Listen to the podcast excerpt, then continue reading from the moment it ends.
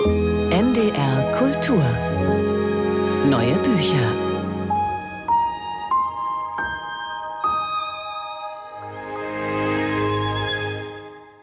1964 ist der Schriftsteller Michael Lenz geboren. Schon mit 21 hat er debütiert und veröffentlicht seitdem Lyrik, Prosa, Hörspiele, Theaterstücke und auch musikalische Arbeiten.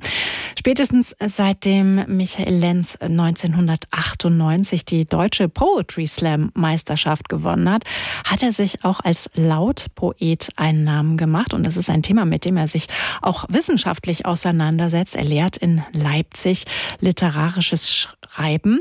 Gebürtig stammt Lenz aus Düren in Nordrhein-Westfalen. Das ist ein Ort, von dem nach der Bombardierung im Zweiten Weltkrieg gerade mal 0,8 Prozent der Gebäude übrig geblieben waren.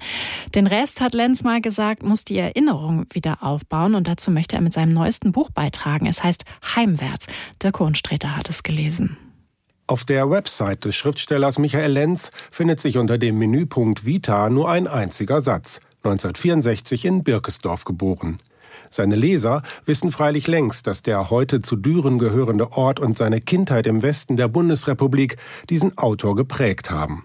Von einem unumgänglichen Hineingeborenwerden sprach Lenz einmal und meinte damit die Landschaft der Eifel, die Lebenswelt der Nachkriegszeit und vor allem die Beziehung zu seinen Eltern. Bereits 2001 hatte er sich in seinem mit dem Ingeborg-Bachmann-Preis ausgezeichneten Prosastück Muttersterben damit beschäftigt, dann wieder 2008 in einem tausendseitigen Requiem auf seinen Vater. Sein neuestes Buch Heimwärts greift den Faden wieder auf. Mein Vater hatte einen Koffer, den hütete er wie seinen Augapfel. Niemand durfte ihn berühren oder gar öffnen. Der Koffer war schwarz wie die Nacht, und wenn Vater ihn aufmachte, war sein Inneres ebenfalls schwarz. Alle Dinge, die Vater in ihn hineinlegte, schienen in einem schwarzen Loch zu verschwinden. Heimwärts besteht aus 30 lose zusammenhängenden Kapiteln mit Einwortüberschriften wie Spieluhr, Schule oder Apfelkuchen. Es sind Erinnerungen an das Elternhaus, eine Kindheit zwischen Aachen und Köln, die alte Bundesrepublik. Die erzählerische Pointe liegt darin, dass der Sohn nun selbst Vater geworden ist. Zwar lernte sein eigenes Kind die Eltern des Autors nicht mehr kennen, aber es stellt Fragen. Fragen, die zu stellen ich versäumt habe.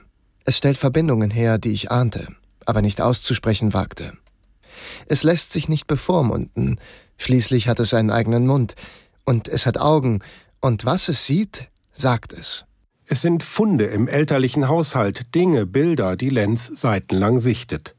Was soll er wegwerfen, was aufheben? Woran erinnert ihn dies, woran das? Leider macht er selten klar, warum diese Recherche auch für die Leser von Belang wäre. Seinen Erkundungen fehlt etwas Zwingendes, ins Allgemeine Verweisendes, eine erzählerische Ökonomie, wie man sie von einem sprachlich so hochreflektierten Autor erwartet. Stattdessen plätschern die Betrachtungen dahin. Ich unterhielt mich mit den Einmachgläsern, aus denen die Renikloden glupschten und deren straff gespanntes, von einem dicken Gummiring fixiertes Zellophan so schöne Musik machte, wenn man mit dem Finger darüber fuhr. Das Wort Ich, gewinnt man den Eindruck, fällt auf jeder der rund 300 Seiten dieses Buches wenigstens ein Dutzend Mal. Daran ändert leider auch der erzählerische Kniff nichts, die Perspektive zu wechseln und den Sohn des autobiografischen Erzählers imaginär als Erwachsenen zu Wort kommen zu lassen. Im Gegenteil, die an sich charmante Idee des Autors, als Sohn seines Vaters und als sein eigener Sohn zu sprechen, verstärkt nur den ausgeprägten Ich-Bezug. Immerhin, es fällt ihm auch selbst auf. Kind sein, Kind bleiben und gleichzeitig Vater werden. Das stellte ich mir höchst merkwürdig vor. Ein Zwei-Schichten-Vater, der in sich das Kind unterdrückt, damit er als Vater dem ihm gegenüber sitzenden Kind gerecht werden kann und der in dem ihm gegenüber sitzenden Kind sich selbst sieht. Dabei ist dieses Kind ein ganz anderer Mensch. So sehr Lenz neuestes Buch um ihn selbst kreist, so materialreich ist es auf der anderen Seite. Es steckt voller genauer Erinnerungen, ist gesättigt mit detailreichen Beobachtungen und plastisch zur Sprache gebrachter Vergangenheit. Wer sich an der Konstruktion des Buches nicht stört und in die dichte Welt kindheitlicher Dinge eintauchen will, kommt bei der Lektüre von Heimwärts auf seine Kosten. Das Buch Heimwärts von Michael Lenz ist erschienen im S. Fischer Verlag, hat 304 Seiten, kostet 24 Euro. Dirk Hohenstreiter hat es vorgestellt bei NDR Kultur. NDR Kultur